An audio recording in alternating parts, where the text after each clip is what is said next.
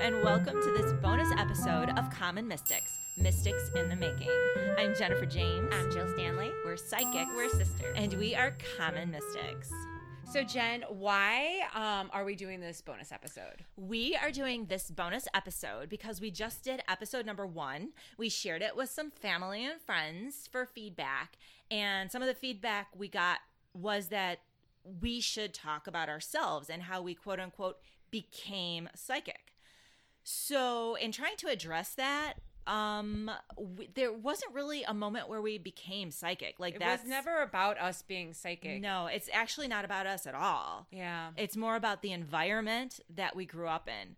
Like it wasn't like a becoming like hello, Like, I'm psychic. yeah, it was more like we're just in this arena. exactly, So exactly. our first person um, that we selected to discuss about how they crafted um, our influence into the mystical and the spiritual realm would be our maternal grandmother, um, Irena.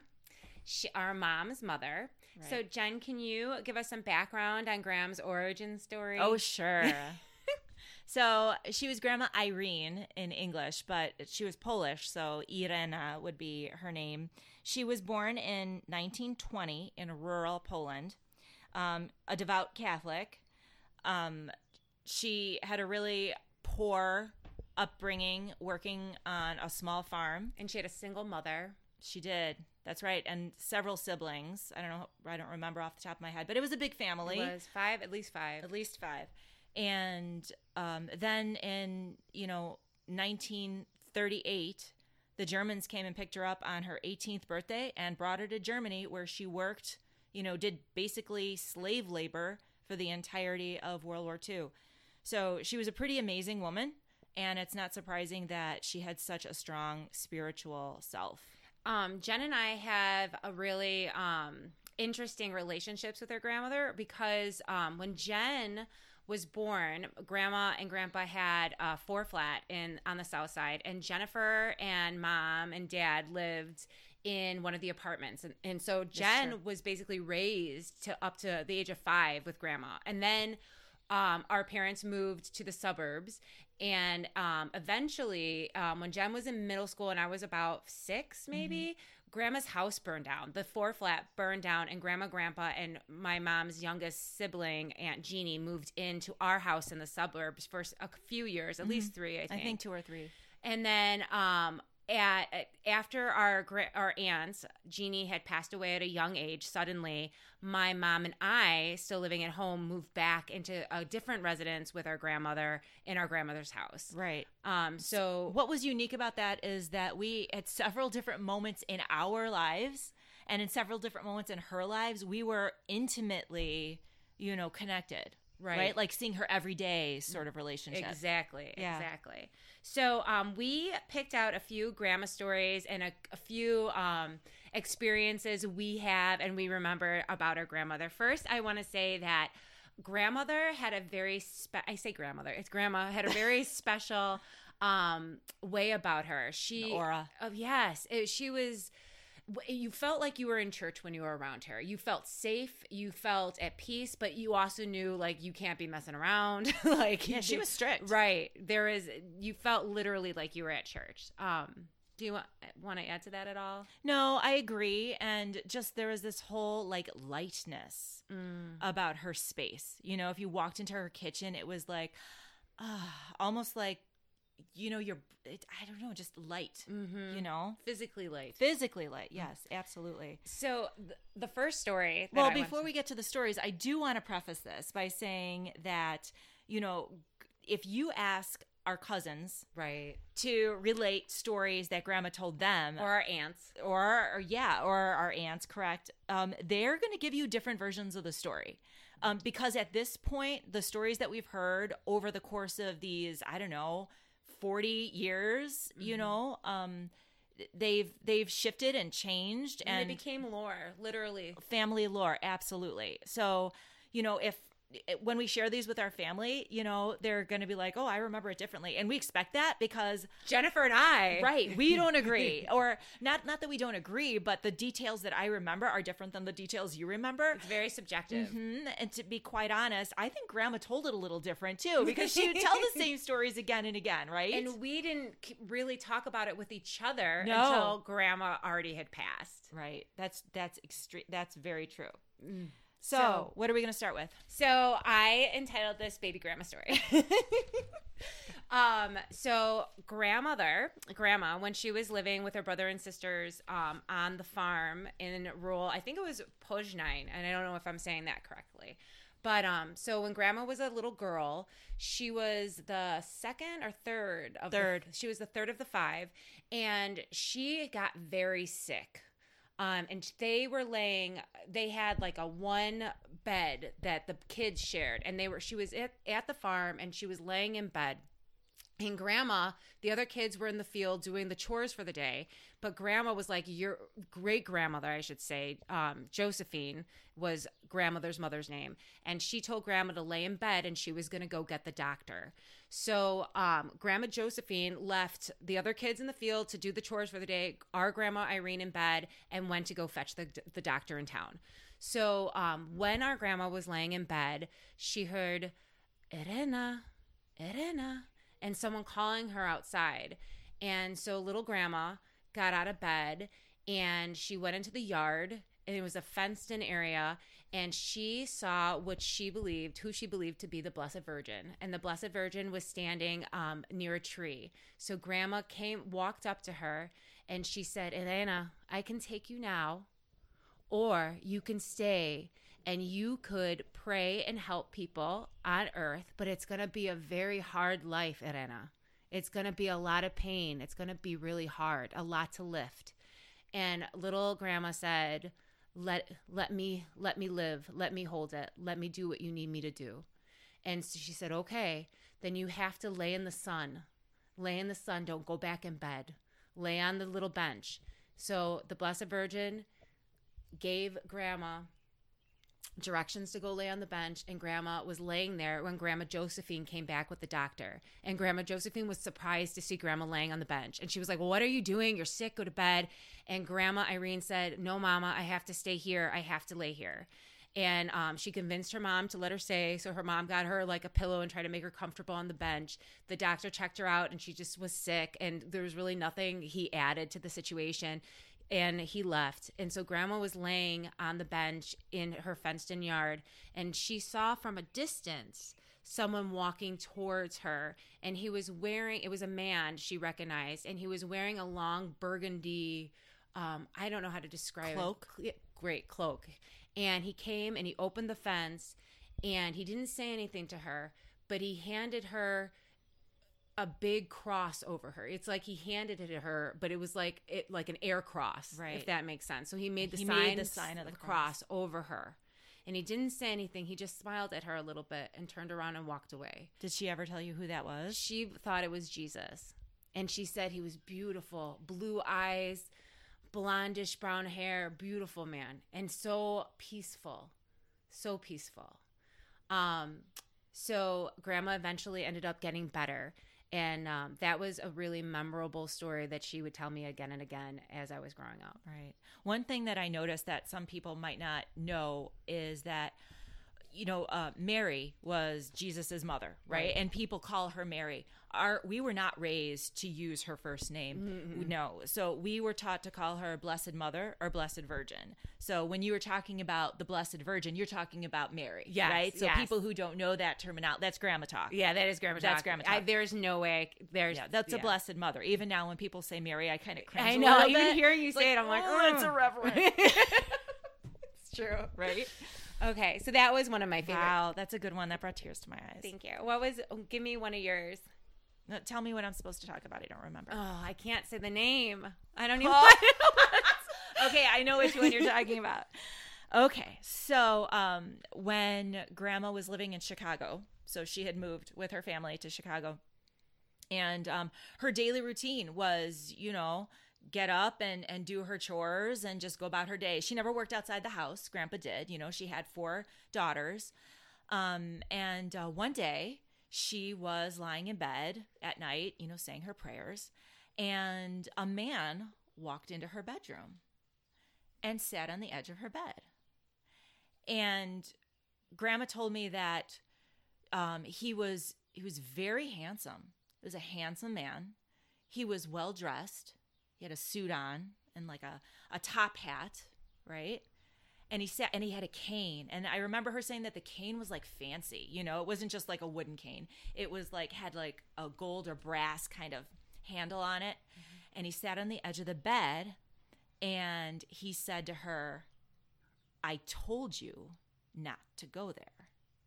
And she was confused that he would say that to her.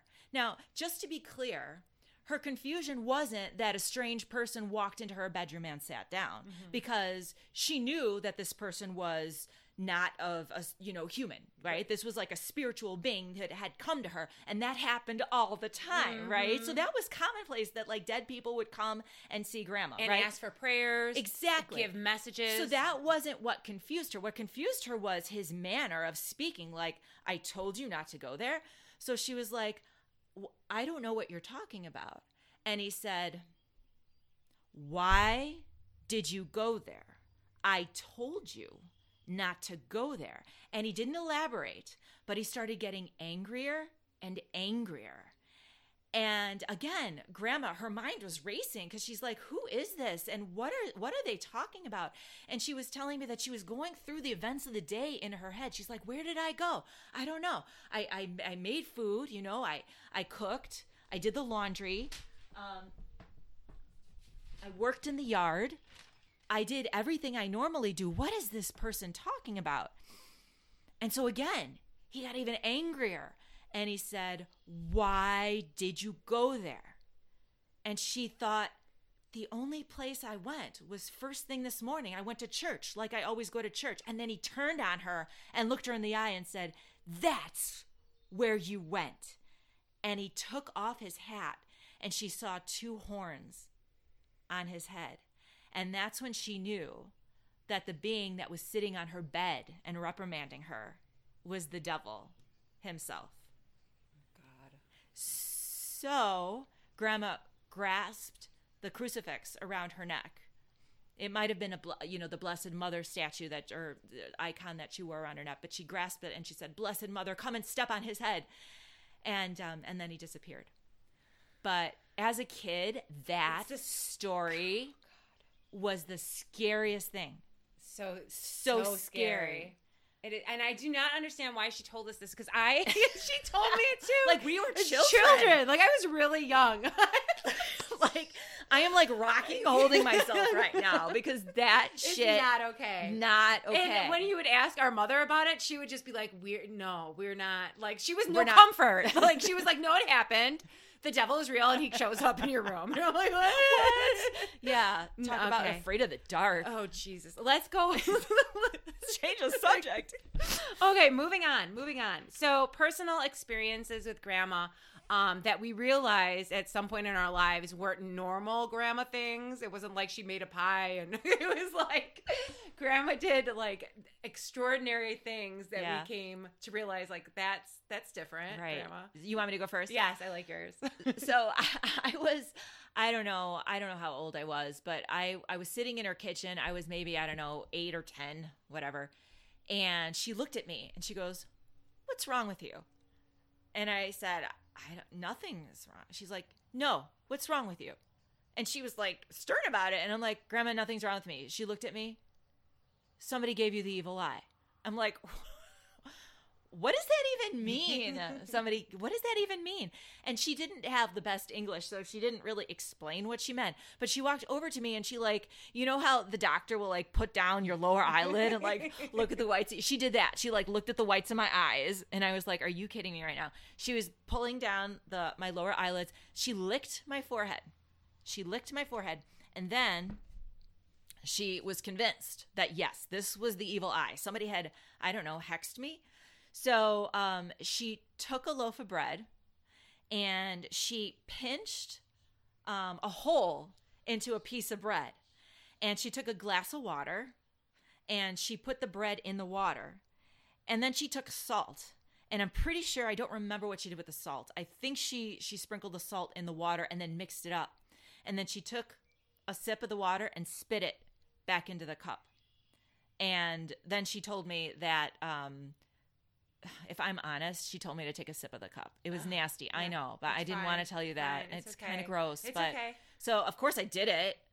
And then like I don't know, that was supposed to like cure my evil my you know the the hex that was put on me. But but that happened. Oh wow. Like that happened. yeah, That's weird. that is weird. That's different. That's di- that's That's different. not apple that's pie. Not, that's, That's not, not apple pie, I would have taken an apple pie.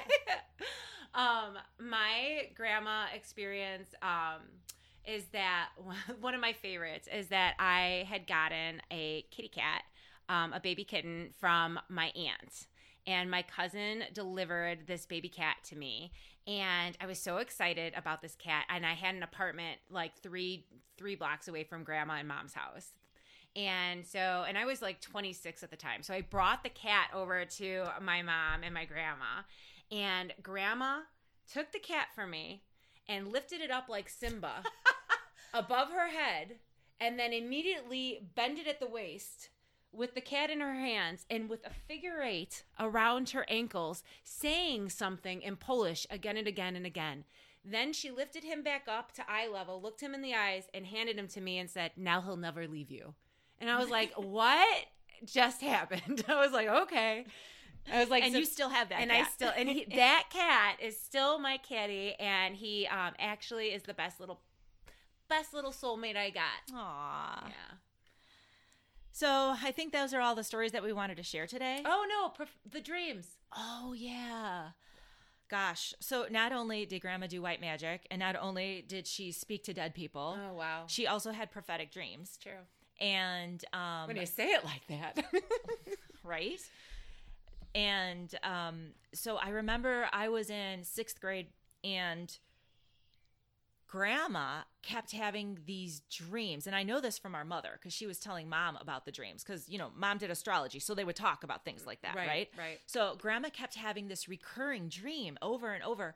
The dream was that she was seeing the block on, in chicago where her house was and her house was glowing. It was the brightest on the block and so, you know, she asked Stella, my mom, you know, what does it mean? And mom's like, I don't, I don't know what it means, you know. But grandma kept having that dream. She told me that she thought it was a good dream. You know, hey, my house is the brightest. You'd think that would be a good dream, right? right. Well, it turns out her house burned down. It was on fire. Um, we had already mentioned that at the opening of this episode, but um, it was not a good dream. It was quite a prophetic dream. Not very helpful, as it turns I out I know. but um, but nonetheless, she knew that something was going to happen, and she knew that her house would be the brightest on the block. And unfortunately, it was, but Yeah. not for any good reason. Um, my uh, one of my favorite grandma stories when it comes to her dreams revolves um, Munchkins from Dunkin' Donuts. so Oh, not as you don't say. um, but uh, when my aunt Jeannie was alive, she was living um, in my in a house with my grandma and Jeannie's husband Tony. So Jeannie's husband Tony would take grandma to church every Sunday because at that time when she was getting older, she couldn't go any day every day anymore.